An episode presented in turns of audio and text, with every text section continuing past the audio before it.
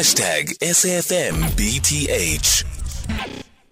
It is uh, 13 minutes after 3 o'clock. We're in conversation next with Dr. Llewellyn Curlewis, Senior Lecturer in Criminal and Procedural Law at the University of Pretoria.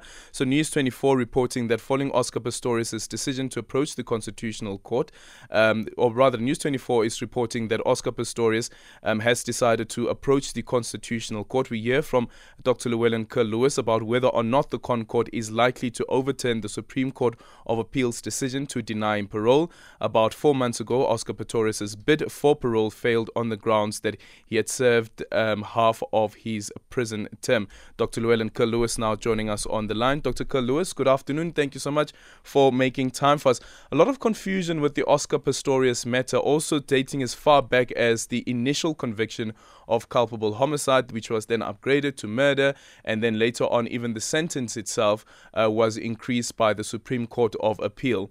Where do we stand currently? And is Oscar Pistorius' lawyers correct in arguing that he has already served half of his sentence? Thank you uh, for the opportunity, Aldrin, and nice to speak to you once again. Uh, yes, uh, correctly pointed out earlier on, uh, this has been a back and forth, uh, uh, almost like a tennis game, um, as we've seen how this matter has been escalated from the High Court to the all the way to the Supreme Court of Appeal, back to the High Court, back to the Supreme Court of Appeal, and ultimately back to the High Court, which we now have the sentence of 13 years and five months, which is the final, let's call it then, verdict on the sentence appropriately. You've summarized it correctly earlier on. It was initially a culpable homicide, upgraded to murder, five years, upgraded to six years, then obviously once again turned over by the Supreme Court of Appeal, and ultimately increased to this 13 years and five months, which we see now. Now, if everything plays out, and on the assumption that he never gets parole, then he's obviously eligible for parole more or less in March 2029. Now, that being said, um, the rules of parole currently, and remember there were, were, different rules over the last decade or two, so please do not confuse this matter with other matters because um, apples must be compared with apples and, and so on. No two cases can exactly be compared to one another. But that being said, the general rule applicable in Oscar's uh, instance is he must serve out 50% of his uh, parole term, in which event he can then apply. Then he is eligible to, com- to be considered for parole. Now, according to calculations, uh, his uh, lawyer's calculations, that 50% uh, have elapsed in more or less March this year, uh, 2023. So any time after March between March 2023 and August 2024, which according to the Department of Justice and Correctional Services is the appropriate 50% term in, the, in, terms of their calculations, um, is the right answer. So it's either it was either March or it might be August next year, depending on the Constitutional Court's ultimate verdict. Now that Oscars have approached the ConCourt for a final verdict on that issue as well. Now, between the two of us, my calculations, um, as I understood it, March was the applicable date.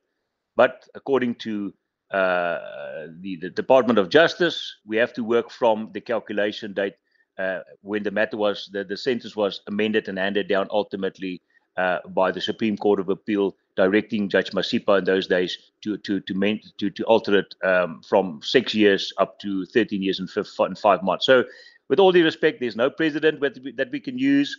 Um, uh, it's, it's both can be correct. Both interpretations seem to be correct. But if one looks at a constitutional perspective, then it might very well be correct to say, but listen, every day that I've spent more than my 50% um, is unfair towards me, and that's infringement of my constitutional rights. I've served my time. I am rehabilitated. I'm eligible for parole. Not to say he's going to be successful with that, but then, then at least he can be considered. And according to previous reports, as we've seen, the parole board is already more or less inclined to grant him parole whenever he is successful um, uh, in his attempt to uh, at least appear before them. Yeah. Um. So with the with the Supreme Court of Appeal matter, when that um, sentence was increased to 13 years and five months, um, back on the 24th of November 2017, why would the previous years that he was incarcerated not be taken into account? Well, that is exactly the argument of Oscar's legal team to say, but listen, um, the, the, the time I've, I've spent must surely be calculated in my favor.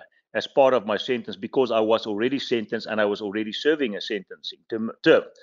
Uh, but you will remember that the, the spokesperson of the family of Reeva Steenkamp and, and other stakeholders and even the department suggested no, no, no, um, that is excluded. Uh, the 13 years and five months must be calculated. Uh, the, the court already uh, incorporated and had a look at that time spent previously, and that was already in their calculations before they handed down the 13 years and five months prison sentence. And therefore, it only starts when the last mentioned uh, sentence was uh, ultimately upheld. So we cannot um, or should not rather um, take into account what you whatever you served before. Well, like I said, I differ from that approach, but um, the ConCourt now ultimately must make must make a ruling and tell us which interpretation is correct. One would have expected uh, that the, the Supreme Court of Appeal would have been much more clearer on that issue. You remember there was even two ap- applications to the Supreme Court of Appeal last year uh, to, to, to get clarity on the matter. But apparently, for some reason, this time around, they could not uh, get it totally correct.